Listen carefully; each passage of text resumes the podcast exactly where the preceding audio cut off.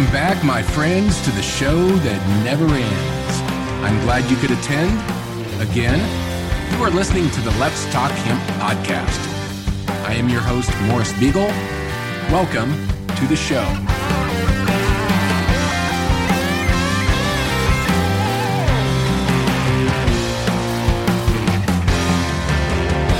Hello and good day, everyone. Welcome to episode five of season four here on the Let's Talk Hemp Volume Up podcast. Today, we head north of the border to the land of ice and snow and a country that is far more locked down than the USA or Mexico. We're going to Canada, home of the great progressive rock band Rush. Rest in peace, Neil Peart, one of the greatest drummers ever to walk the earth.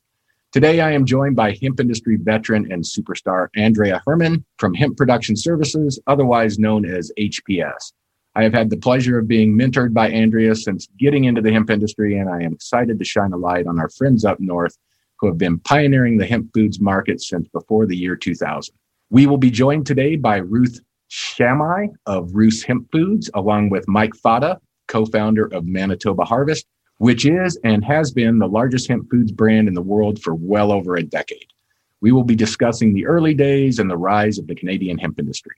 I want to give a shout out to my episode four guest, Lorena Beltran from Cannabis Salud, along with Bob Hoban and Luis Armendariz from the Hoban Law Group, for discussing all the exciting things happening with full cannabis legalization in Mexico, along with some other highlights on cannabis and hemp legalization throughout Latin America. I also would like to mention the next episode after today's will air on April 15th, as I am going to skip the regular April 1st episode as we will be coming out of NOCO Hemp Expo, which is taking quite a bit of time, energy, and resources to pull this event off during the downturn of the COVID pandemic. Speaking of NOCO Hemp Expo, it is happening in person March 25th through the 27th if you can't make it in person, we have a virtual ticket option that will allow you to see all of our conferences, including the Investor Forum, Business Conference, and Farm Symposium. We have over 300,000 square feet of event space where we will be implementing safety protocols, social distancing, CDPHE, and Denver Health Department recommendations so that we provide a safe environment that is COVID compliant for all of our attendees. And with that, I'm going to get Anndrea on the line and discuss the rise of the Canadian hemp industry.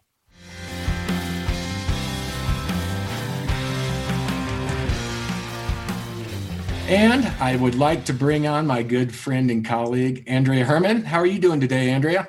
Oh, I'm doing wonderful. So nice to be here with you, Morris. Wish I could see you in person at NOCO, but next year.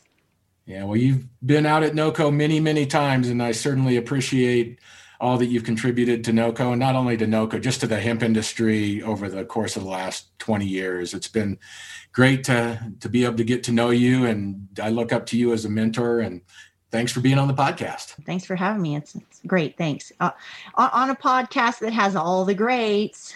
Yeah. Well, I think I one of the first podcasts I ever did, I was on your iHemp podcast back in I don't know 2015 or 2016 before podcasts were as cool as they are now. Thank you for that. It's a lot of work. It is a lot of work. It's a challenge. I've got a podcast company that helps me out with things now and does some of the editing, but I still have to do some of it and it does take time mm-hmm. to put together an episode. There's no question about it. Your listeners, thank you. Yeah. so yeah, we've got a pretty good listener base out there. So thanks everybody for listening. And and this episode is the rise of the Canadian hemp industry. And you've been involved with the Canadian hemp industry. When did you exactly jump into the space? Well, when I, well, going back to being in high school and I, or yeah, high school and I learned about cannabis. And then all of a sudden I, you know, I learned that in Missouri we had a history of hemp, which was part, you know, I learned about marijuana first. And then it kind of tied in. I was like, oh, what's all this marijuana stuff about? I'm pro marijuana. And then all of a sudden I learned, hey, there's, there's hemp there was hemp in Missouri. What's this all about? And I remember my mom, I found out about The Emperor Wears No Clothes, Jack's book, and I was like, I have to find this book. I got it at the library and I returned it on time. And then I wanted to check it out again and they didn't have it. And I was like, Mom, we have to go find this book. We have to find this book. And I found a little hemp store in Springfield, Missouri. It was like a little hole in the wall, and they had one book and I said, Mom, we have to go there and get it right now. We got to drive to Springfield. I just can't live without this book. It's like changing my life. And my mom and my brother, we got in the car the next day. I had them hold the book for me. And we drove, my mom drove me up to Springfield to buy Jack's book. And that is, is is a lot of people that's their story is how that book came into their life and really opened the eyes because at that point there wasn't information that we have. And you know and the researchers out there the historians like john that have all of this knowledge base that now is uploaded and shared all the time we didn't have it back then.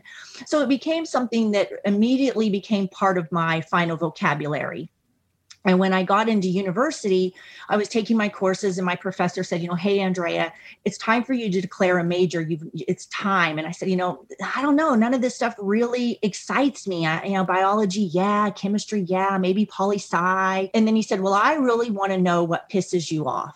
I want to know what you get up every day and you're like, this is so wrong. He says, that's what I want to know. And I said, it's the hemp thing. And he said, go make it happen. And it was with that encouragement from Dr. Jackson that I started emailing people. This is early on in 2000 and saying, you know, hey, my name is, I go to school here and I'm interested in an internship. And I secured an internship with the Parkland Industrial Hemp Growers in the Dauphin region, which changed my life forever. I would have been happy making, you know, filling somebody's lip balms. I still would have thought that I succeeded in the hemp industry, but it was really the break with the Parkland Industrial Hemp Growers and the kindness and the generosity of, of the Federoach family who took me in for four summers, I think. And I stayed in their home and they helped me, you know, really hone in on on I was working in the breeding program, but I also learned about, you know, how farming works. I was on a huge farm and they really you know let me drive the tractors and and and get involved in in what was going on on a daily basis. So i learned the humility i learned the struggles that can happen on a farm especially in an industry where at that time we did not have a developed industry to sell that product into. And so that was in 2000 2001 2002 that's when you jumped in after you read the jack book which is my introduction to the hemp industry as well i read that in 1995 I moved back to Colorado and there was a store in Fort Collins called The Hemper Wears No Clothes that I started hanging out at. And I, that book was there and I read it and they had soap and rope and clothes and ball caps and that sort of thing. And, and that's where I first got introduced to it as well. Mm-hmm. Yeah, definitely. You know, has shaped so many of us. And at that time, coming in, you know, there were very there were very few females in the industry at that time. There were in the U.S. the you know the leaders that were really the women that were really guiding the Hemp Industries Association. And then, luckily, you know, when I came to Canada, being able to be around strong farming women that also embraced them where I really wanted to go in plant breeding and then, you know, working with guests like Ruth Shamai and also Barbara Filippone, who really embraced me also early on. And so I'm really thankful for those women to, you know, step up because it was, you know, it, it was a little difficult and intimidating. I was young. I had no agricultural experience and I was sitting at the table and I was I was adamant that I um, wanted to make a difference, and thankfully I was embraced by everybody at the table, Canada, the U.S., and in Europe to really be part of a, a change that was collectively happening. When did the Canadian Trade Association get going? I think that was 2004. Basically, we had like there was an Ontario Association, there was a British Columbia Association, a Saskatchewan Association, a Manitoba's Association.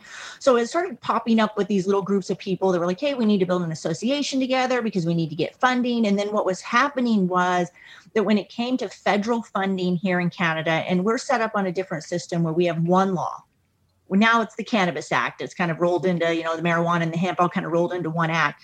But then it was a separate can- hemp standalone act that was there. So we had the, the act to work under, and we all had to when federal funding came out, they were getting funding requests from the Ontario Association and from the Saskatchewan Association, and the governments were saying, hey, you do not have a united voice here. If you want to secure the amount of funding that is available, you need to have a united voice. And, and, and also all the double up work that was going on by having all of these really segmented associations. And so essentially, all the players came together and said, hey, we need to create a one voice scenario so that our voice is heard because right now our voice is is not heard because it's muddled with everybody else's voice trying to come in. So at that point, that's when the Canadian Hemp Trade Alliance formed. And Arthur Hanks was at that time brought on as the executive director. And we helped develop the the industry. And, and, and eventually you know you had to get more sophisticated and more people in position and really had a stellar board that came forward. And we had you know all the all the companies were working together manitoba harvest hemp oil canada the fiber guys they all were coming together to try to help push the industry and also came together to help fight for the right of hemp foods in the united states along with the dea of course and the hia right well, we've still got quite a few organizations here in the US that need to really align a little bit better.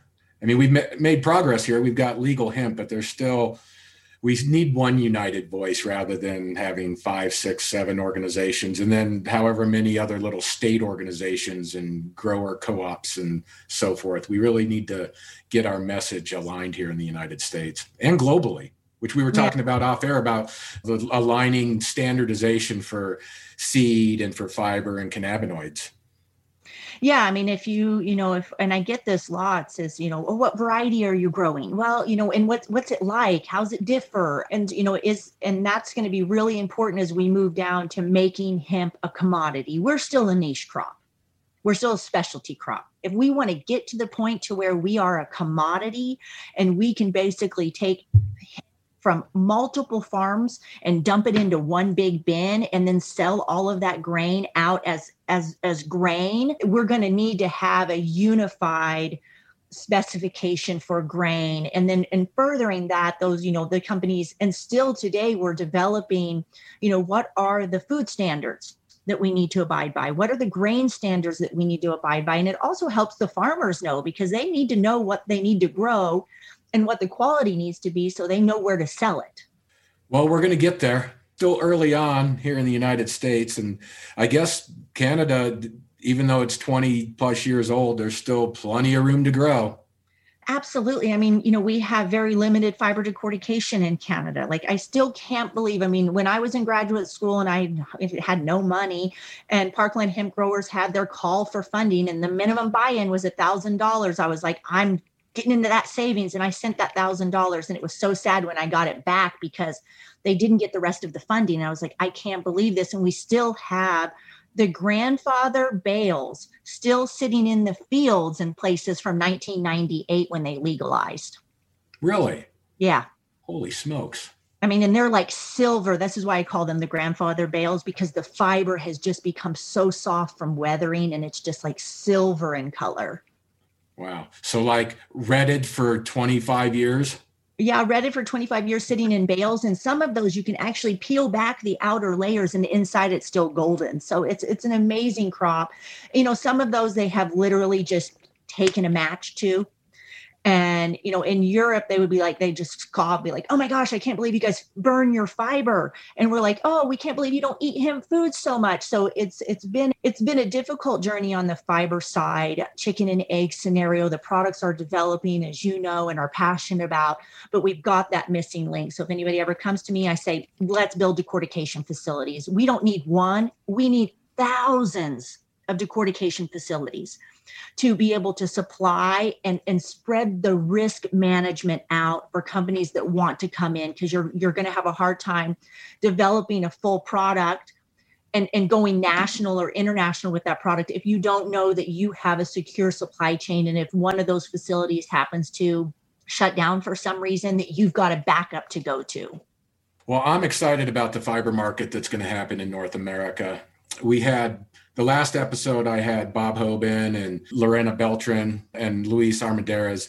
And Mexico is going to be fully legal, all parts of cannabis, and hemp will be at 1%. But there's some great fiber opportunities that are going to happen in Mexico. There certainly are in the United States and, and Canada. We've got uh, Canadian Rockies hemp, and there's several other people that are going to be ramping up the fiber side there in, in Canada. And North America could really be a powerhouse in the next five to 10 years, putting in fiber facilities again from Canada all the way down through Mexico. and, it facilitates the farmers to be able to you know potentially do anywhere from two to four different types of contracting on that one crop and that's really helps the, the farmer increase their farm gate even if they're only doing two contracts a grain contract and then the stock contract after. It, it, provides an opportunity for the farmer and then also can bring the pricing down because if you're only growing for grain and you have to throw away all the fiber well you you know you've got to deal with that. Then it costs money to deal with fiber. It's not like it's an easy thing to cut an easy thing to bale. I mean you it winds on things. It gets it gets dreaded up in the machines and you have to get in there and bust knuckles to get it out. The world's strongest long natural fiber, as we know. I mean, maybe there's a silk in there somewhere, but you know, it's it's mm-hmm. different because there, there's cost associated with that. So if we could offset that cost, then the farmer can maybe bring the grain prices down, which brings the food prices down, which means more people get to eat the food because it's at a more reasonable cost. So we need that the, the concept of total crop utilization. Couldn't agree more. Well, we've got a couple hemp pioneers coming up to talk to today. So we've got Ruth from Ruth's Hemp Foods and then Mike Fata from Manitoba Harvest. Why don't we get Ruth up here? You've you've known Ruth for a long time, and and I, it was a great recommendation to bring her on this show. Thank you. Yeah, Ruth, we owe we owe a lot to Ruth. We owe a lot to Ruth the fact that she's still here with us and still moving forward and having her voice heard and being an important role model for the now generation of hempsters. And you know, maybe a lot of people don't know Ruth because she's not like she's not the, you know, sort of the Mikes of the world that have been really out there and had a potential lot of money tied to your name, which gives you a, a little bit more increase of fame than what Ruth has. So she's been very grassroots and and impacted me greatly greatly as being a person who embraced me and and, and showed me that you know we we have a voice and as long as that voice is unified we we can start making the differences. Well why don't we get ruth up and have a conversation with her? Perfect.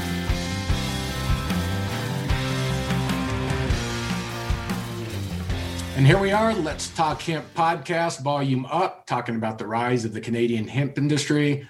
I've got Anndrea Hermann with me as my co-host, and we've got Ruth from Ruth's Hemp Foods in Canada. How are you doing today, Ruth? Hi, I'm doing great, Morris. It's so nice to see you. And Anndrea, always a thrill to see you. Yeah, it's a beautiful day here, and I'm excited to be on the podcast. Well, we're excited to have you on the podcast, and it's a beautiful day here in Colorado too. So let's uh, let's get going with this. How did you actually get into the hemp industry? What brought you here? Actually, I had an environmental mail order company in the early 90s, meaning everything environmental. This was really before the environmental movement and also before the internet. I had to do things like print catalogs and send them in the mail and things like that. And people would mail me orders. And i was always you know trying to make it work. And there were no clothes because essentially clothes are not an environmental idea. But eventually i did want to make some money with it. And i thought i should incorporate some clothes. So what would be environmental clothing? And someone said why don't you put some hemp in there? And i thought oh there's an idea.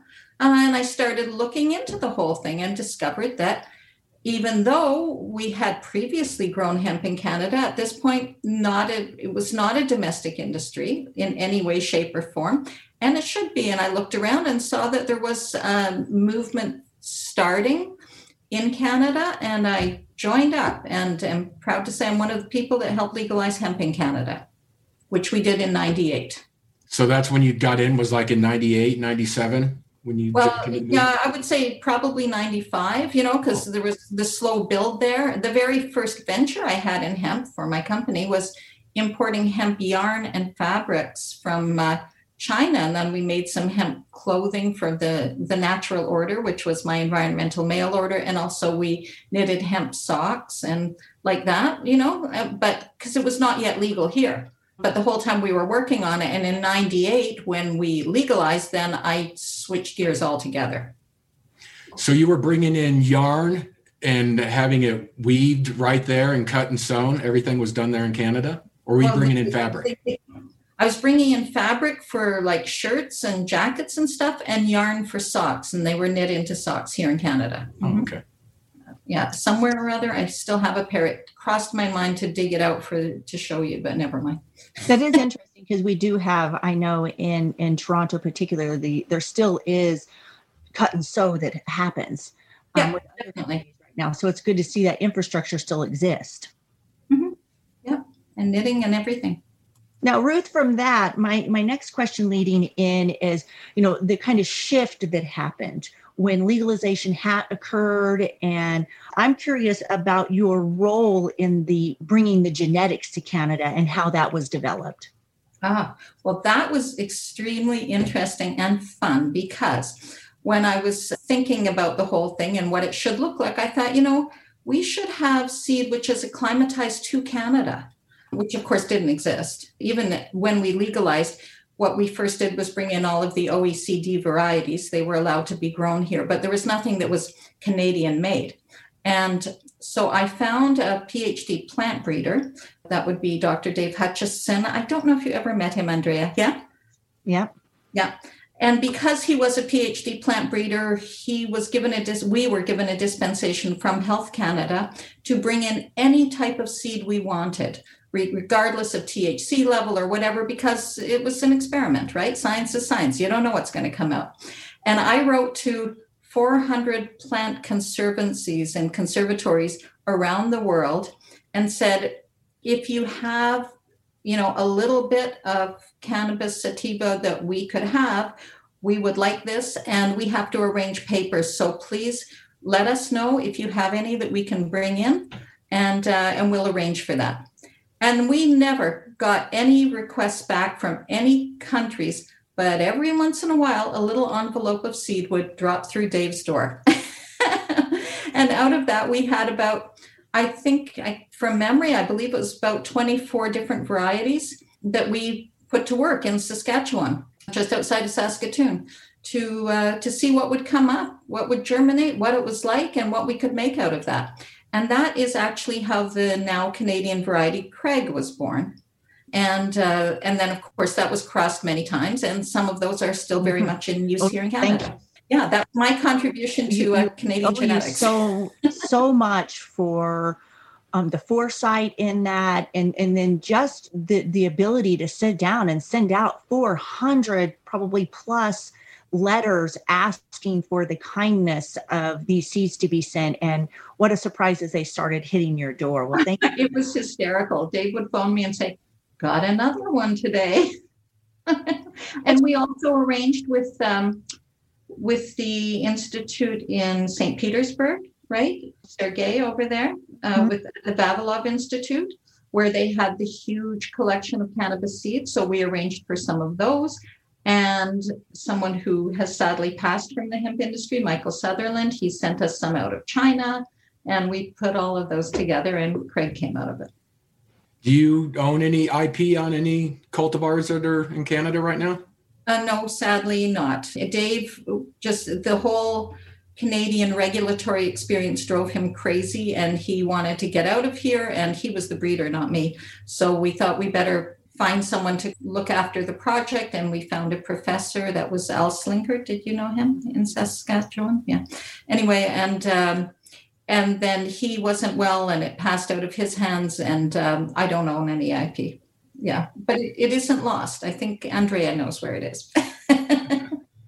There's definitely some of that, and those genetics did help build, as Ruth said, the foundation of the stable varieties that are now in Canada, and also those that from Canada that have led into the United States. So Ruth has her little heart and fingerprint on all pretty much every hemp that comes into the digestion of people, horses, and animals at this point because of her grassroots work. So thank you so much for Ruth for thank that. You. Very kind of you. Hmm. Well, sister, you know it. And so then from there, I mean, looking at the genetic side, what what made the shift into, you know, going, oh, well, hey, now we're gonna food. This is the next thing. And we know that food was not legalized in Canada yet. So there had to be a push governmentally to to get hemp recognized as a food. Can you point on that?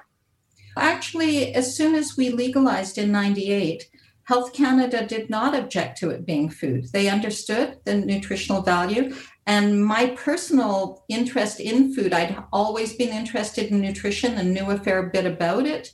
And so I I was just looking at that and thinking, I'm going to do something with that seed. It's so good for you. And also it's what we could do because many of the other things I you know, we could talk about many of the other uses, but that's what was really close at hand and close to my heart was to do something with food. And CFIA, the Canadian Food Inspection Agency, they had no problem with it per se. That was not a hurdle. Now, having other food standards to live up to, of course, was important. And and Ruth, from that, what was the first product that you launched as Ruth's Hemp Foods? Oh, in the very beginning of the year 2000, hemp tortilla chips came on the market. Certified organic hemp tortilla chips. So they were in three flavors and you know of course they had corn in them but it was non-gmo because i was a values-based company and my primary value was uh, non-gmo um, and uh, yeah, that was always important throughout everything. So, yes, the hemp tortilla chips came out, and everyone was like, Can you smoke it? was, ah! Do you still have tortilla chips? I don't see tortilla chips out there, except there is a New York company that just released tortilla chips in like the last eight months. Oh, well, no, because I stopped making food in 2013. Oh. So um, I have some old bags I could show you. Don't open them, they'll kill you. I, I, think I, well, I have some empty bags, Ruth. And I know your brand particularly was very unique in what you were adding to it. Like your protein powders weren't just plain hemp protein powder, you were adding maca and other flavors that really set your brand aside. I mean, I know you did waffles, you had the hemp burgers. So, in, in, at that time, it was so forward thinking. And I think we're still catching up on that today with those types of foods, as Morris was pointing out. Yeah, I did have really a lot of different things out there in the market. That was, uh, you know, it was so much fun to do, and there's so much to explore, and I just couldn't wait to wrap my arms around the whole thing. And it was also a problem. yeah. And i think people, we we see that in general in the hemp industry. People see it oh we can do you know 100 million things from it. I want to do it all. And it's like wait you have to step back and hone in on what's really important to you. If not you can get lost in translation and then you're filing bankruptcy or you've spent everything to try to do too much at once. Very much so. Yeah. Now, my question for you, in addition, is what early hempsters really impacted you? You know, when I came to Canada, you were the only woman in, in the hemp industry that I, besides Dolores Federoach and some of the, the wives of the farmers I was working with who were out there with their husbands doing it. Their husbands might have been in front, but you know, they were there. So I did have them to impress upon me. But as a businesswoman you were essentially the only person here that I was like, whoa, look at what this other woman is doing. And, and you embraced me from the beginning. What other early hempsters really impacted you, women or not? It doesn't matter. I was certainly happy when you came on the scene, Anndrea. I mean, it was a blessing for the industry and to me as well to have a sister in the industry. But I mean, a lot of, you know, when when I really caught hold of the hemp industry here, it was mostly happening in the States. So, you know, I went to the early HIA meetings and stuff and met people like Mari Kane, who published Hemp World and is still my personal friend. Mm-hmm. Um, and, uh, you know, and, and, Candi Penn and uh, Christy Bowling, of course.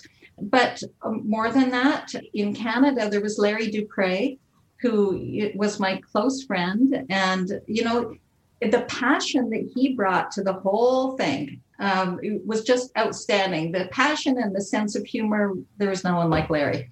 And, uh, you know, and in the States, there was Chris and Mickey, right? Chris Conrad uh, and Mikki Norris. Wonderful people and both so passionate and so knowledgeable you know, I just had to really admire them. What they brought to everything they did made a big impact on me.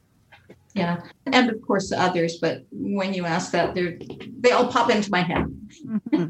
Yeah, absolutely. I mean, and, and and so thankful that, you know, that some of those people are still out there, you know, moving forward and pushing the industry. Some have passed, and we are able to now carry the torch for them to say. Morris, do you have a question you'd like to come in? Sure. What current projects are you working on now, Ruth? Oh my goodness. Well, you might think I'd slow down, but that just wouldn't be me. Um, so, um, yeah, I'm not working in the food industry anymore. Although, when I hear that there's no tortilla chips except for recently, I think, gee, maybe I should. However, no, I've been working to create a different type of water soluble CBD, and by different type, certified organic and backed by science, has been tested on animals and proven to be effective. And it will not be my own brand per se, retail brand. Instead, it'll be a branded ingredient. So it'll go It'll be sold to beverage and food manufacturers, and I will promote them with my cute little logo as backed by science certified organic because it's something that we're, we're testing and we know exactly what it is and it's truly soluble and we know what our claims mean because people say, oh, yeah, it'll absorb into your bloodstream eight times faster, or I've heard 45 times faster, crazy things. And you say, really, how do you know that? Hmm. you know, yeah, we, we think so. Well, we will know so. Um, you know, so I'm working on that, and I've been working on that for a very long time and hit many stumbling blocks, but that will be made in the States and also licensed in Canada. It's harder to work in the in the CBD and the cannabis side of the industry in Canada because of the crazy number of regulations and things they want you to do. And I thought, no, I'll just work in the States because it's so much easier, even if I don't go there. So that's one thing I'm doing. Aqua CBD, look for it soon. Aqua? Um, aqua CBD, yeah. Okay. Aqua, you know, like water. Right. Um, and um, and we'll be making that from isolate broad spectrum and a powder which will actually no smoke no smell but definite recreational effect within a few minutes uh, i've tried it and yeah so that's cool because you know stir it into your water and enjoy yourself. And um, and also i was just recently asked to join canna systems. Um, do you know bruce ryan anndrea? Yes. Yeah so they've developed a, a decorticator to so this is the fiber side of life to separate to separate fibers long from short and get them out there. And i think that's very fascinating and i was thrilled when they asked me to join their team. And uh, so you know not as not as a full time because you know i have other things going on but it is a very exciting space to work in. And remember that canada's hemp industry started in 94 with Geof Kime and Joe Strobel, who got an allowance from Health Canada to grow hemp for the first time in Canada, like in the modern era. And they were growing it for fiber, right? Jeff is an engineer, and that was his vision was to, to grow fiber. And, and then, of course, it didn't materialize into fiber. But now we're coming full circle and, and going back into the fiber, which I think is wonderful because of I think fiber always was the future, and I still do. Yeah. So Canna Systems is a is that a fiber processing company that's in Canada operating right now? They don't process the fiber itself. They create the fiber in a way by they've developed a machine that you can that will feed the stalks in and separate the long from the short fibers so it can go on to other processing of all kinds of clothing and paper and MDF board and hempcrete and all of the zillion things that you can do with the fiber after you have separated the long from the short and uh, gotten it out there. So that's what they've developed is the, the um, is the machine. Right. Systems.ca. Yeah, I, I, was talking to Aaron Barr from Canadian Rockies Hemp a week or two ago, and mm-hmm. I don't know if you're familiar with them, but they just raised 18 million dollars, and they're the probably the largest fiber processing company in North America right now. Hmm. I, I don't know them. Yeah, but. so they just got an $18 million investment and and we got 7,500 pounds of 95% clean bast fiber for a paper project here in the US that we just ran 100% hemp paper with. Awesome. Yeah. Yeah. I I've seen your paper before and it's so impressive. Well, we just did a trial run. It's like the first commercial run 100% hemp paper that's been done for a long time, as far as I know. I guess I've seen your cards then, the hemp yeah, stock. That's 25% hemp and 75% post consumer. Okay. now we've got 100% hemp. Awesome. That's great. That, that brings in a good point, Ruth, is, you know, talking about bringing it full uh, bringing it around and how now we're seeing you know the dynamic of the industry change. One is you know who's leading the industry. We've seen a lot of shift in you know it being a male dominated to having more women coming into positions of knowledge and being at the lead of businesses and really leading research see a lot of women researchers from coming in from the universities helping really advance that and how the fiber industry is now starting to kick up. I mean, I remember in the early days when we were taking press cake because we didn't have a developed protein market yet. And we were taking press cake to the dump and literally pushing it out the back of the truck into the yeah. dump. And now we use every piece of press cake we can get, we use it to make into protein powder. So we're going to hopefully see that same shift in the fiber industry where there's going to be multiple different types of decortication, multiple different types of processing facilities so that we can push these raw ingredients out and then per- persons like Morris and others can come in and then help develop them from there. Yeah, yeah, absolutely. And good point. I remember that with the press cake when it was just going away because nobody wanted it. Yeah. And yeah. all of you think of all of the stock, which is plowed under annually, right? Mm-hmm. Crazy. And I was actually looking on the Health Canada site at stats of what was grown for what reason. And the most recent stats I found were from 2019. So I don't know what happened last year, but they were just pitiful, really, in the amount that was grown for fiber was super, super low as opposed to anything else. I think I might even have that number for you. I've often said, boy, if somebody's got some money, what would they, if they said to me, if I would build anything hemp, what would it be? I say, build decortication facilities because this is the missing link, as you said, to what is the real gold mine of the of the, the plant and how that can be so diverse, not to take away from the power of the food, but the power of the fiber. I mean, it just gets in you too. I mean, it, and yeah. it, you can see how that can be developed into in everything from biocomposites and so on. So yeah, that it's going to be real nice to see that develop. Now, Ruth, I just wanted to hit back on the, the shift in this the CBD and talking about the selection to work in the US versus Canada, because it is right now, if our listeners don't know in Canada, CBD is still controlled. So the farmer can grow it. They can harvest the constituent to be able to sell it to somebody. But once it gets to that manufacturer, then it has to go back into the marijuana side of the Cannabis Act. It's not a free for sale product. So that's made it difficult, Ruth, as you were saying, to develop products in Canada. Very much so. Um, and whoever a farmer would sell it to has to have a license you know, in order to take it in and to work for it with it. And then they can only sell it to certain places. And you can't, you don't just have, we don't have gas stations selling CBD products in Canada, Morris. We do.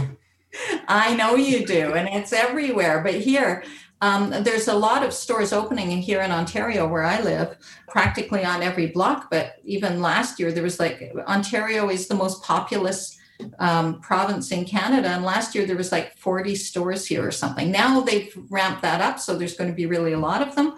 But it is insane and, and difficult. And that CBD is under the same legislation as marijuana, which is legal throughout the country, given all of these restrictions. But you know, it's it's just a little mind-boggling and makes life difficult for for everybody all along the way and there's no reason for it and i know that the um, the Health Food Association, Canadian Health Food Association, has tried to change the status of CBD, and perhaps that's coming. They did have a recent consultation period at Health Canada, and I don't think that anything's come out of that yet, right, Anndrea? Do you know? No. No.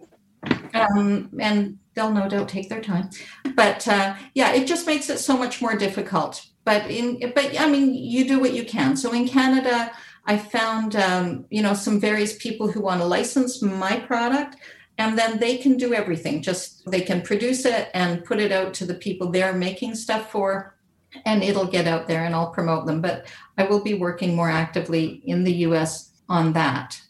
And but yeah, I, I also that's a wonderful side, and and because it's medicine and it's really helping people. The fiber side is also so intriguing. I did just look 23% in 2019 was grown for fiber purposes. So not a lot, right? Um, and also think about the environmental side, right? The carbon sink that is uh, that is hemp. You know, so really we're ameliorating the entire environment by growing and using the hemp. So you know, it's a it's a beautiful thing. Such a great point, Morris. Well, I thank you for your time today, and I certainly thank you for all the years that you've put into the industry and helping lead the way to bring this crop back to, you know, not only North America but to the world because it's needed. And we'll have it, and it's being championed by wonderful people like the two of you. Honestly, it's such a, a thrill to just be in your presence, even on the screen. oh, it's an honor to be in your presence, Ruth. Okay, now we can all blush and feel good about ourselves. And you, Anndrea, mwah, big kisses. yeah. Is there anything else you'd like to leave our audience with today? No, just really gratitude that the industry is really coming into its own, that there's so many participants in so many aspects, and that we're able to work and get it out and make the world a better place through cannabis. So thank you to both of you for, for working in it and leading it and doing everything you do. Well, thank you. All right. Have a great day. Bye, Ruth. Take care. NOCO Hemp Expo 2021 is happening in person March 25th through the 27th at the National Western Complex in Denver, Colorado. With over 300,000 square feet of indoor space and 85,000 square feet of outdoor space, we will be COVID compliant, socially distanced, and ready to bring live events back to the public. Exhibitor and sponsor registration is currently available and tickets are on sale now. For more information, visit nocohempexpo.com. Well, that was wonderful talking to Ruth. What a sweet lady she is. Absolutely, yes. And I also found it really interesting to learn about her, uh, you know, business before of you know the mail order natural product scenario and how and and also how she sent those 400 letters out to really bring that genetics to Canada. Like, wow, what a lady. Yeah, she definitely had an, an influence on Canada getting up and going as a leader in the hemp world. Absolutely.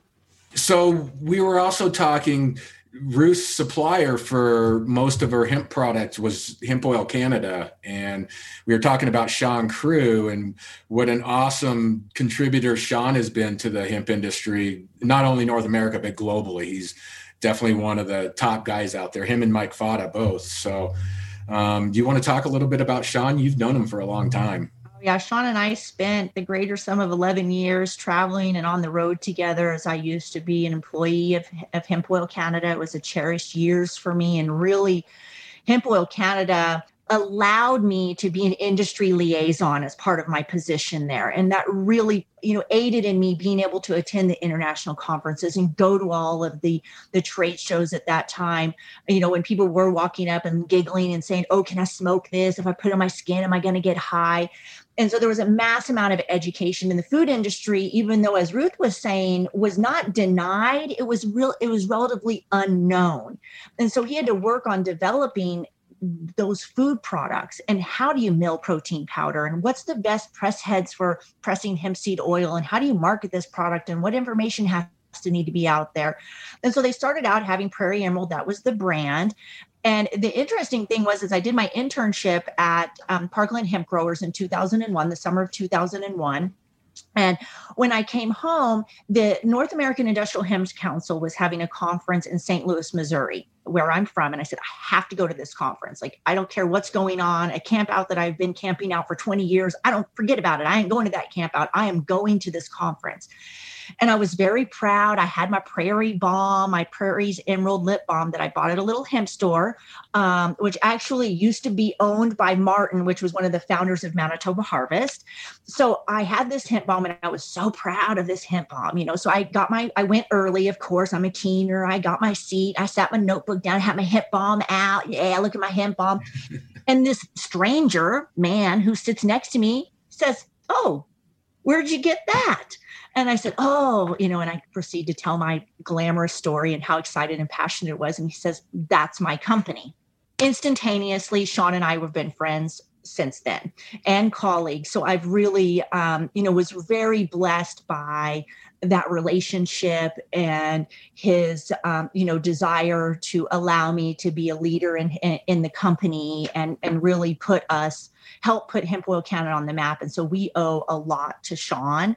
Um, so shaun ruth and mike i mean those you know manitoba harvest fresh hemp foods manitoba harvest hemp oil canada and ruth's foods were you know part of those leaders that really came together to help push push hemp foods to the next level. So it, you know, it's very proper that eventually Fresh Hemp Foods, Manitoba Harvest, and Hemp Oil Canada became to be one company. There was a lot of synergies there, so it was only inevitable that those those, those transitions happened. When I first found out about Shaun, and I invited him out to NOCO, and he came out and did a keynote. I think he keynoted a couple of times. It was great to have his presence and his knowledge at NOCO, along with yourself. You know, I think I did a pretty good job and with the help of Doug Fine to, to source good speakers early on with NOCO to, to have a lot of the right messages delivered early on back in 2014, 2015, 2016. So mm-hmm. I've always liked Shaun and he's just a genuinely good man and fun guy to hang around too so much fun. I mean, and it was really back then. I mean, you know, the quality assurance wasn't where it is today. I mean, it was a lot cruder than what it is today. And now you're talking about, you know, multi-million dollar facilities and and it's, you know, they're all HACCP and GFSI and all of the regulations that are tied into producing a safe food that now we have to set that standard. And that stand that standard had to be set high right away so that we weren't ending up with a product that, that made people sick or that didn't have a nice flavor profile. Because if someone ever said, Ooh, that hemp, that doesn't taste very good, that that ends up trickling very fastly and that hits the consumer base and then they stop purchasing. So a lot of work went in. And then eventually you know hemp oil had to, to make the decision like are we going to be a brand or are we going to be a supplier? And and there was a shift that happened there where they said okay you know to be a brand you have to have a whole brand sales force as you out there with brands know. Um, and so they said okay let's just start focusing in on what we do best and that was bulk hemp foods. They became the ingredient supplier and then manitoba harvest they were doing both as well and they said well we're not going to supply ingredients anymore. We're going to become really just a brand Mm-hmm. And that kind of leads into Mike Fata, who we've got coming up next. We should talk about, let's get Mike up and, and get his story, which also includes Hemp Oil Canada, which we'll get into that part of it as well. Great.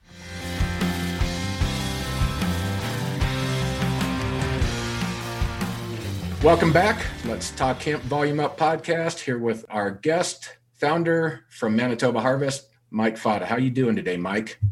Doing well. Thanks. Uh, thanks for having me. Appreciate having you on the show. Been a fan of Manitoba for a long time, ever since I got into the hemp industry. Appreciate all that you've done. It's awesome. It's been a uh, it's been a while since 1998. Well, why don't we go ahead and get into that? How did you actually get into the hemp industry? What brought you here? I fell in love with hemp when I was a teenager, and um, I always thought that hemp was cool. But hemp really fit into my lifestyle after I made the decision to uh, to lose 100 pounds and adopt a healthy lifestyle and learned about hemp and the essential fatty acids that hemp offered. And i fell in love with it from a nutrition standpoint. And then met martin and alex uh, the other two co-founders of manitoba harvest that were lobbying to legalize hemp and uh, and were hemp activists. And i saw that there was going to be a fit uh, of at that time going from the no fat diet to the right fat diet or those essential fatty acids and marketing hemp seed oil well, Mike, I've had the pleasure of knowing you professionally and personally for many years and sitting, you know, with you at the table, across from you at the table, and, you know, helping really advance the hemp food industry. One of the things, um, as I was looking at your LinkedIn, that I noticed is that you dropped out of school when you were 13. And I think it's a really, and I'm just getting the chills thinking about it. It's a really important message, I feel, to, to, to look at where we're going with education how education can impact your professional career, not only educational as academia education, but also education as boots to the ground, core worker education. Can you talk about how being in that situation and the support you had from your family was able to position you to become an international leader in a, a, a budding crop industry? Yeah, thank you. I, I, grew up with a single mom, my brother and I, and uh, we were poor, didn't have a lot of money. And I, you know, I recall that after the minimum bills were paid, we had 20 bucks to buy food for two weeks as my mom's next kind of check. And so um, part not fitting in because I was overweight and in and going into high school, but part I knew that I wanted to make a difference and, and help out with the family. And so I finished school when I was 13. I dropped out of school with my mom's support. And her, her deal was uh, you could drop out of school if you start working. And I said, deal. And so when I was 14, I got into the workforce in construction.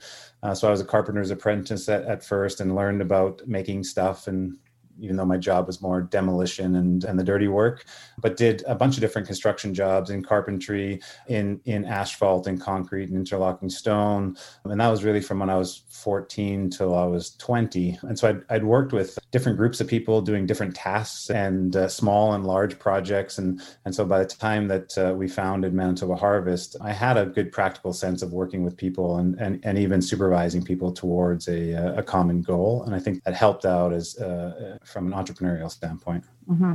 And you know, and looking at that, I mean, I know you know Manitoba Harvest was a, a, very grassroots scenario. I know you guys started in a small location downtown that's now like a poutine place. Maybe it's no longer that, but I know it's it's really from humble beginnings and you're talking about hand filling, hand labeling, not only those things, but really helping build the marketplace and the understanding of the product to the general retailer. It was really a blessing to everybody. And also what Manitoba Harvest was able to do here in Canada when we were left with all of the grain from CGP filing bankruptcy. So y'all really stepped in. Can you talk a little bit about how you had to go about you know that that communication point and, being three young kind of hip fly guys coming in and talking with these farmers how was it first perceived and how did you guys really start to take it to the next level? Well there's a bunch there but uh, you know let me let me go at uh, let me go at different pieces of it I was a uh, I invested in consolidated growers and process, so I was a shareholder, and so I, I, wanted the company to benefit, even though it didn't. The Manitoba Harvest brand, actually, uh, I started a company myself called Red River Valley Hemp Seed, which was the uh, which created the Manitoba Harvest brand, and then when and bought the first 200 liter drum of oil from C- CGP uh, and marketed it under the Manitoba Harvest label and started to sell it out to health food stores and so when CGP went bankrupt and didn't work out, then Martin and Alex and I got together and created Fresh Hemp Foods and rolled the Manitoba Harvest brand into Fresh Hemp Foods, mm-hmm. uh, which then, you know, the brand became so strong, it uh, uh, we just went by the corporate name Manitoba Harvest. And so that, that was really in, in 1997, 1998, the, the kind of prep work for that. And then you got to give me the second part of the question again, please. Oh, um, well, I guess just kind of coming back, um, how did you?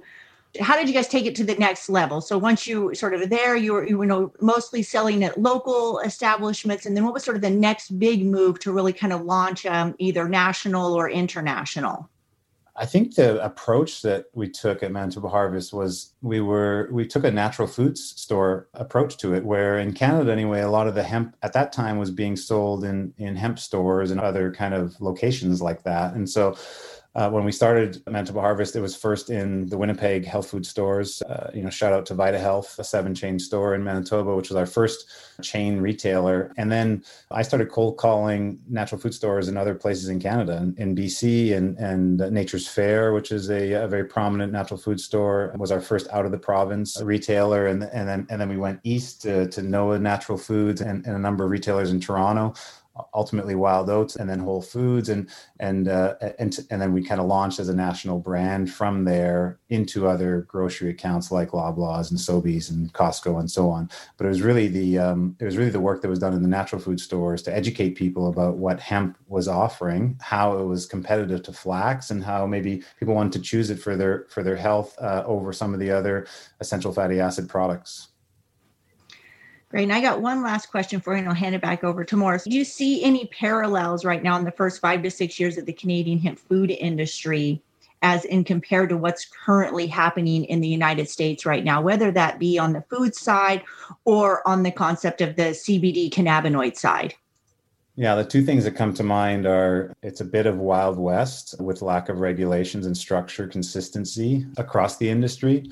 And then there's also a tremendous amount of oversupply Uh, and both of those things happened in the early days in Canada after legalization. I think Manitoba Harvest took the route of, of establishing uh, uh, quality control standards and even specifications for grain and final products, and and worked and worked our way through years of oversupply because it did happen in the early years. And so I'd encourage everyone to uh, to try to you know think about quality, think about the end consumer, to to only offer a quality product and have a standard specification for quality product, and just be very mindful of how much is produced because the industry can only grow so fast, and oversupply really hurts the producers, hurts the farmers.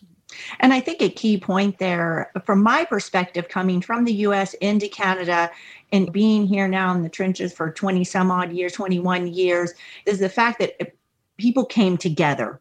We all came together, whether it was through the Canadian Hemp Trade Alliance, came together and helped set those types of standards as a unified force with a united voice, which really ended up making a huge difference in the collaboration that was able to move forward and the overall product development that was able to push these companies to the next level and understanding that we've got to make a quality product because it only takes one person to get sick and then and then that that trickles from there I definitely see uh, the same, can concur with you, is just take a beat back and realize that the quality issues there and that we have to um, try to watch the supply and demand as much as possible to level that out because you don't want to see farmers sitting with plant material, grain, or whatnot and having no market for that.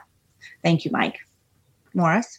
Yeah, thanks, Mike. And I definitely see that parallel happening right now. After five or six years getting into this now we've got this big oversupply. We do have regulations that are getting in place. The usda final rule just got put into place or they're going to put it into place as of march 22nd right after this airs. But they did just announce that actually today mm-hmm. which was nice to see.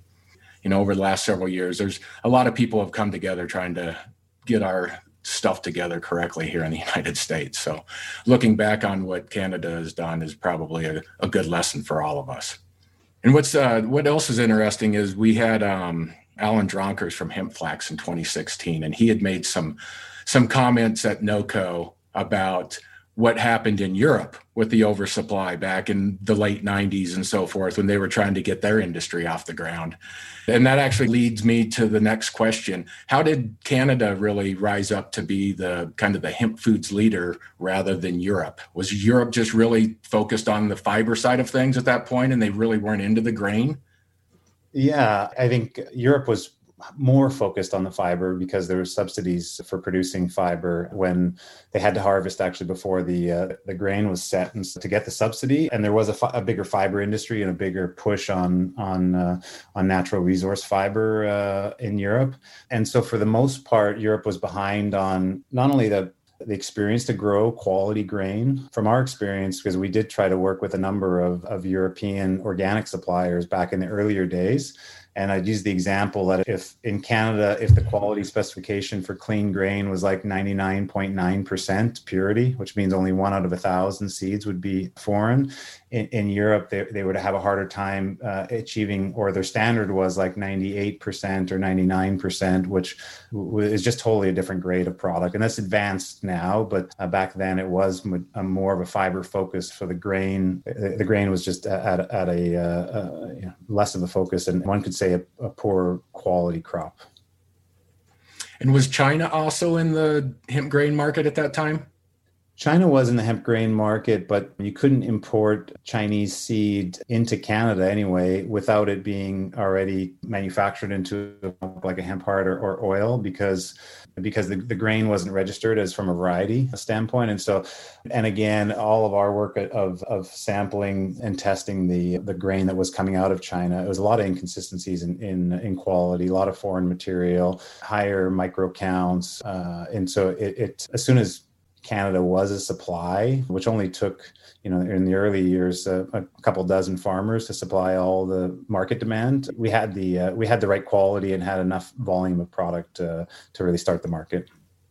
I think we had a, with the work of Manitoba Harvest, also the the consumer understood. In Europe, it's still struggling for. They're starting to see more, but they're still struggling to understand hemp as a human food, as they did have um, a long history with it being as an animal food. So they really thought of it, and that goes back to the quality. Well, why was it going to the animals? Because it wasn't as, as good as quality as what our our sense our sensory would want. Yeah, that's a good point, Anndrea. Yeah, it, it, was in Canada's terms, it was bird seed quality, but that's what it was. It was Chinese seed coming over into Holland, into Rotterdam as bird seed, and then going out there into the other countries. And they were some of them were manufacturing uh, oil and, and hemp hearts and protein off of it, but it, it originated as a, as a bird seed quality product. And then when did you guys start getting really American customers? Let's say like the Dr. Bronner's of the world and Nutivas that started to buy from Canada. So Manitoba Harvest launched in 1998, and then we launched in the U.S. in uh, in in 2000, uh, really 2001, before the for the big push in the U.S. And then we got uh, Whole Foods uh, distribution in, in 2001. It, almost the whole entire history of, of Manitoba Harvest we were selling in Canada and the U.S. and then uh, elsewhere internationally. And then, you know, from an ingredient supply, we did ingredient supply at Manitoba Harvest in the earlier days up until up until really 2010 when then the brand sales were going so strong that we stopped uh, doing ingredient sales. And and most of the ingredient supply was uh, was made by uh, hemp oil canada. And then you know in 2015 when we acquired uh, hemp oil canada then it all for, came under one roof under the manitoba harvest uh, umbrella. Well and that actually leads into the next question uh, with that acquisition of Hemp Oil Canada, then Manitoba Harvest was acquired as well by like a hedge fund I believe. And then secondly, that was you were then acquired again uh, with Tilray in 2019. Can you break down how those transactions went?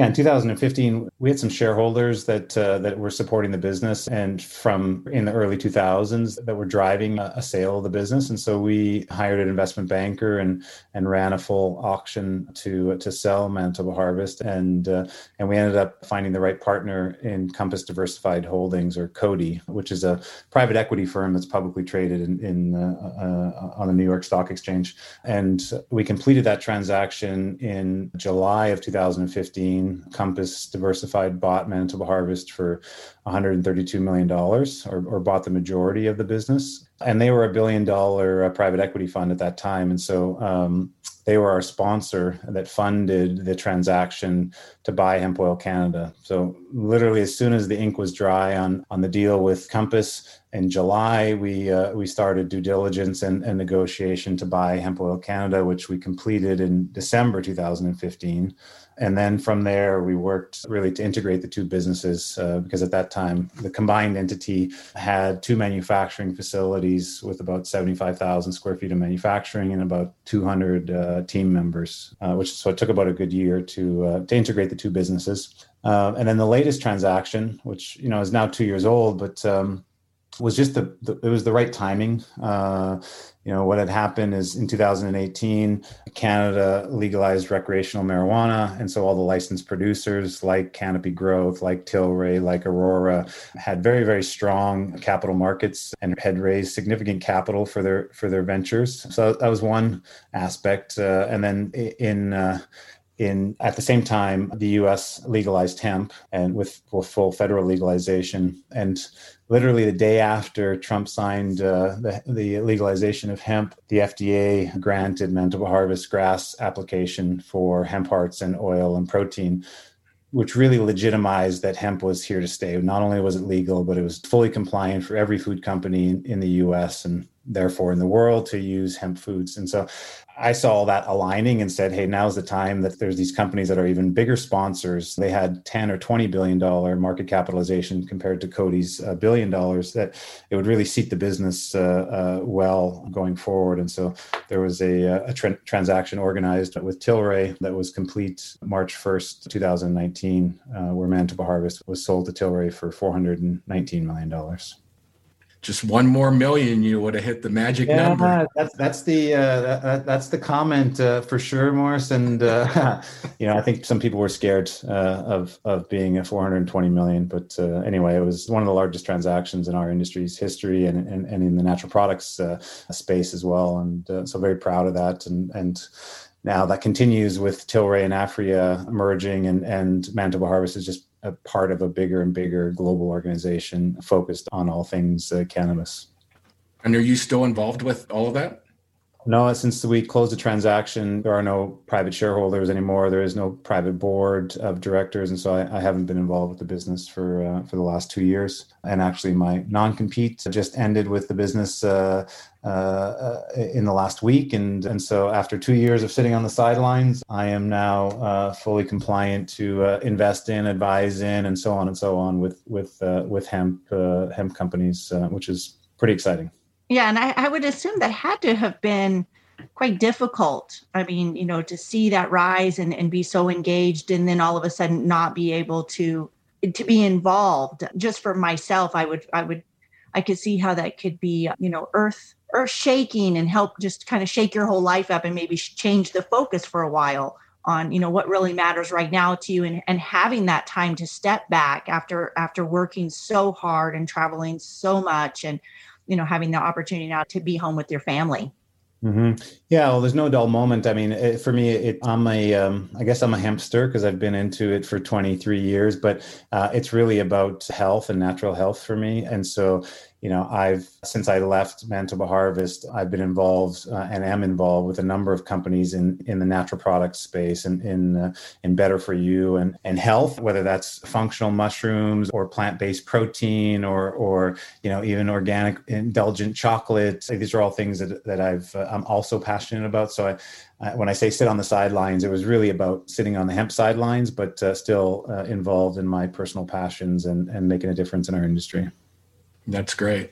Can you talk about any of these new brands that you're involved with right now?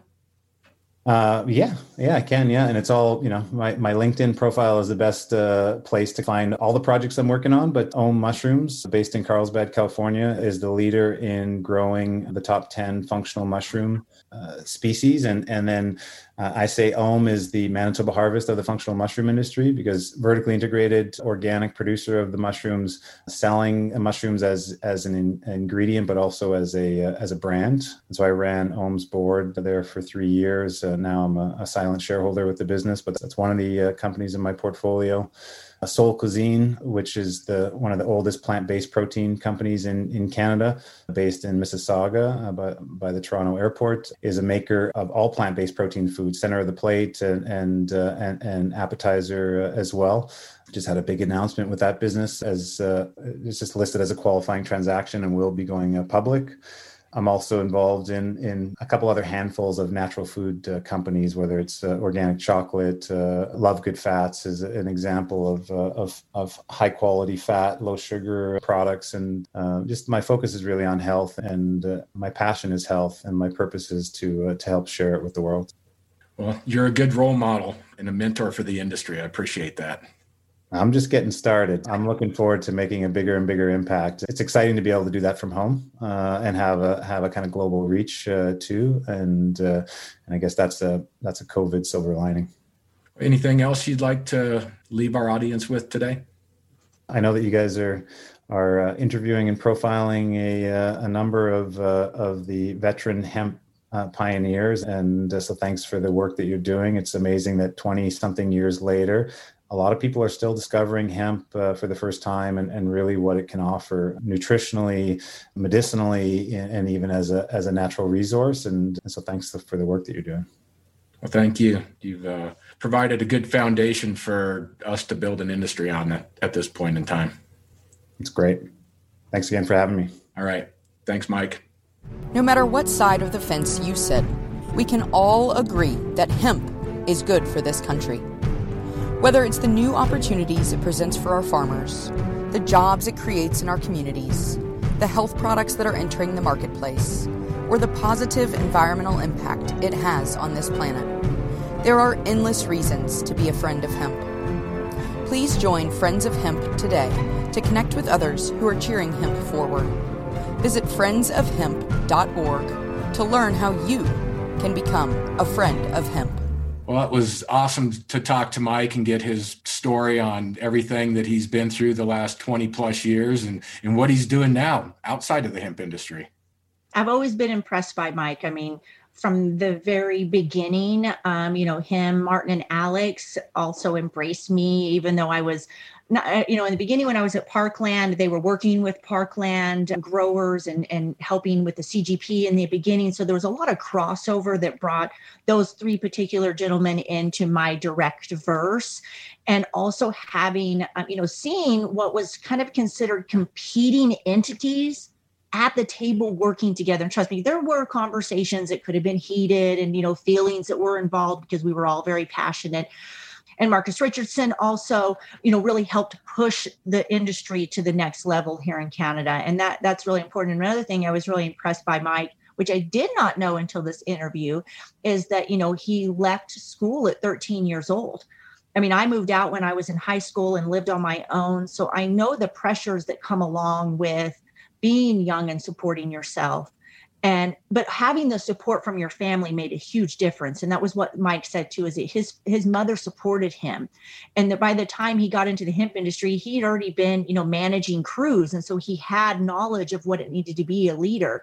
But to think about that as we look at when we're hiring people to come work for us is that you know yes academia i'm all about it. Let's get more people highly educated but also let's give the people a chance that maybe didn't have that opportunity to get that kind of education. Let's give them a foot in the door and give those people a chance. If you look at programs like fair shake which is sue cassinson which is also the former sundog hemp brand and early on hemp brand you know how do we help people that have had? And now especially that we see people being released from prison for very small marijuana offenses? How do we give those people the chance to move forward without, oh, you were in jail? Well, you know, who cares? Like you can gain a lot of knowledge. So how do we, how do we like that? So that was really something that um, impressed me just on this show that I learned from him.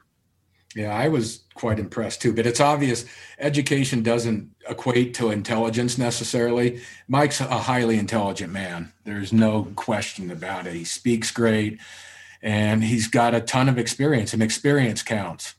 Absolutely. You go to work at 14 he was working construction and learned how to manage people and build teams and and then he built one of the strongest teams in him history at this point. Yeah, I think you know Mike's the face, but we can't forget about Martin and Alex and you right. know his partners in the business. So I think that also kind of is a shift. You always got to have a face of the company, you know, and and because because Mike lost all the weight and really changed his life and and his eating and exercise, but the, it just goes to show how you you can do that out there. I mean, if you are you know you need to make a lifestyle change whether or not no matter your whole body um, and how that can change and you don't have to be a large person or a small person. You can make those small changes to help you internally which impact on what's going on the outside. So it's really empowering to to know the sort of humble beginnings that we've all come from. And we and i love the fact Morris that you're bringing these kind of episodes up and bringing these people out into the front so that those that are coming into the industry today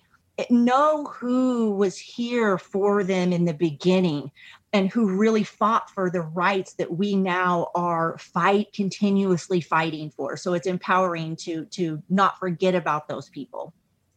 It's like what ruth said some of her early influences like chris conrad and mikki norris and those two are still relevant today but those two have been at it since the 80s or the 70s mm-hmm.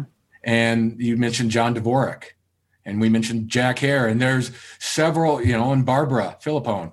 Mm-hmm. You know, these people have been out there for decades, and people need to recognize who's been fighting for this plan and fighting for our industry for a long time. And a lot of those voices, you know, we don't know. I mean, Ernie Small, I mean, you know, Ernie Small's got the one, the point three that it kind of hangs over his head. He didn't agree with it, but he had the pressure, man. He told me he was like having the dunce hat on in the corner his entire career because of the fact that he was out there fighting for cannabis and the Canadian government. And it was like he was over in the corner like you're bad you know you're you're you're this cannabis guy highly educated. And they really put the thumb on him. And he had to make hard decisions in his position which we now are fighting to overcome as the one percenters. Um you know but you know he now Ernie says, you know, he's in a big data drop. So he's writing books and he's just trying to put as much information that he has because he doesn't necessarily have a successor. So his successor is pen to paper. So let's get, talk a little bit about you before we wrap up this episode. What are you up to? Are you you're still doing hemp production services, right? Yep, I'm still with HPS. So HPS was brought on as a bulk hemp ingredient supplier. There was a gap in the supply that was happening in Canada, and it was recognized that we needed to have a another bulk hemp food supplier in the market. And with relationship with our sister company hemp genetics international which is a leader in plant breeding and supplying stable cultivars we struck up hemp production services which essentially in the beginning was actually an agronomic company. So the thought was is that we were having companies call and say oh hey you know i need agronomic advice for my farmers you're supplying seed give us that agronomic advice. Well it wasn't really the plant breeder's position to to do that. So they said you know okay well let's develop an agronomic company. And that was a that was when hemp production services came on. We're now actually hemp hps food and ingredients to change that focus really to the food and ingredient side. And we're helping to build that portfolio out as our farmers that we direct contract with grow other crops and our breeders are working on other crops lentils and faba beans. So it's been a real you know when i when i departed from hemp canada i took a break from the hemp food industry of my own choice. There was no non-compete or anything like that. It was just like i was just like okay i need to take a step back and refresh myself. And when i left from there you know basically in a lot of sense i had outgrew my position. And you know what shaun said to me is like anndrea it's really time for you to spread your wings and soar and that's what that that that happened. And so i got engaged with you know what was going on in the hempcrete industry. I started doing my private consulting. And that was really great because it became into a period where my hemp dreams had come true and were continuously coming true. And when i started my consulting business it sw- it shifted to where i was helping people's hemp dreams come true. They were coming to me and then i was helping advance their projects or a lot of time it was a reality check that had to be gathered because they're like, oh, I want to grow hemp and make t-shirts and build my house and, and make food. And I was like, whoa, how much money do you have? let's back up and let's see what you what what needs to be done. Where can you fill the gap and where are your passions at? So and then from that, it, it you know started to kind of shift. And then when HPS came forward, they said, Hey Anndrea, we know you have experience in this can you come help us develop a um, you know a bulk hemp food company and and help us put it out there? And so at that time i was like okay i'm i'm ready to dip back into the food industry. And, and thankfully now that's been almost five years now back at, with hps and so that's really your main gig that you're doing right now? Yeah that's my main gig. And i had a I had a little son three years ago. So that obviously shifted um, you know my life. I'm 40 was you know 40 at the time. So you know it was a late late mama and you know as most of my friends their kids are now kind of going off to university or in high school or having babies of their own so that that you know aided to kind of a shift in my life also on you know how much i could travel where i could go when i could go and how much time i had to dedicate so i had to cut a lot of my nonprofit work down after being with the chta and with the hia for a long time I had to make a decision on where I was really truly needed. And that decision came down that I was I was needed more on the hemp industry association side in the US than I was here in Canada eh, as being a, as on the board of the Canadian Hemp Trade Alliance. So I shifted to doing more committee work for them and then really still focusing on my board position at HIA which you're still part of right now. I'm still part of. It's yeah, it's definitely a growing scenario and, and ever changing. And I mean, you know, thankfully one of the things Ruth said in the beginning was, you know, the ladies that were really running that association and the, you know, the Larry Serbins and the Jacks of the world that really kind of came in then and said, okay, hey, we need to take this to the next level.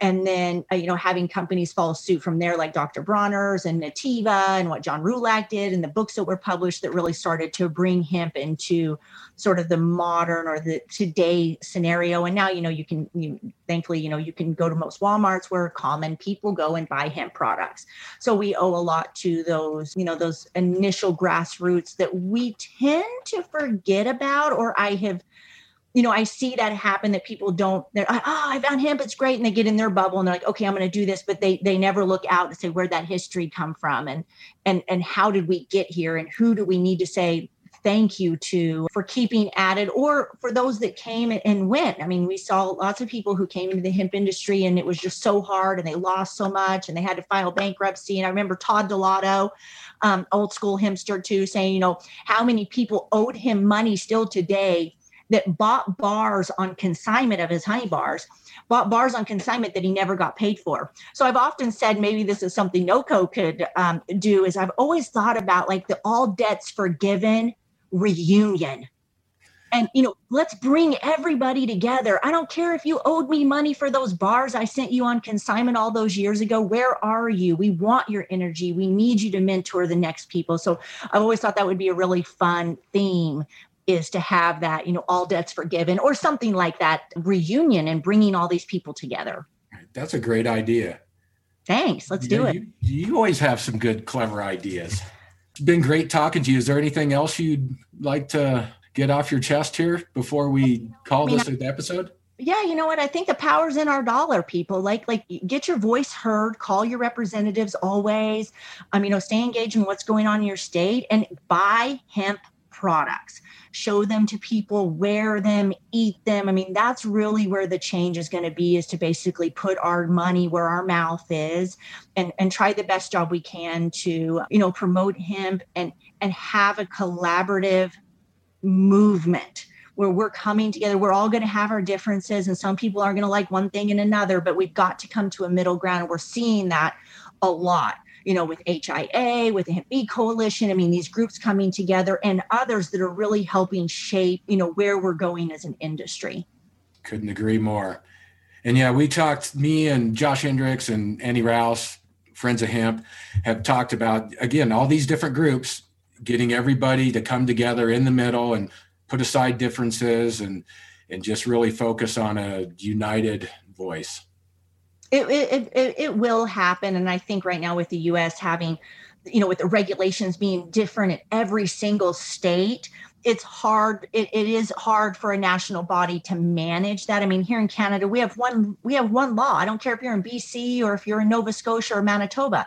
It's one rule that we work under. So uh, having that very fragmented regulation does make it hard and does allow for more state chapters. But I mean, this is something where you can have a national body and then you have state chapters. The Future Farmers of America, I mean, they have the same kind of scenario where they've got state chapters. You know, I'd love to see eventually where we've, you know, got state chapters and we can have camps for kids and inspiring minds and these kinds of things to come together and really, you know, help push the next generation of hempsters.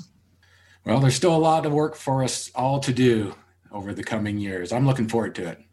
Get out there and we'll keep on doing it, Morris. And and thank you, of course, for all you're doing and your your contagious smile and energy that everybody is really just drawn to. And really appreciate you, Morris. Thank right. you. Well, I appreciate you too. Well, take care.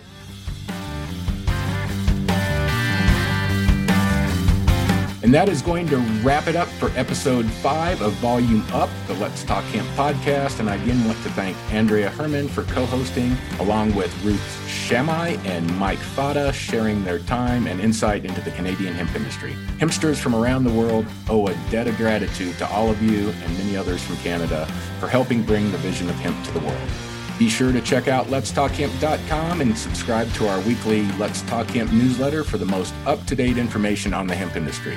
If you haven't subscribed to the podcast, please hit that subscribe button on the player, share it with your friends and family, and if you're feeling it, leave us a review on iTunes, Spotify, iHeartRadio, or wherever you came across the show. If you are interested in sponsoring, advertising, or being a featured guest, drop us a message to info at letstalkhemp.com. And until next time, we'll catch you on the other side.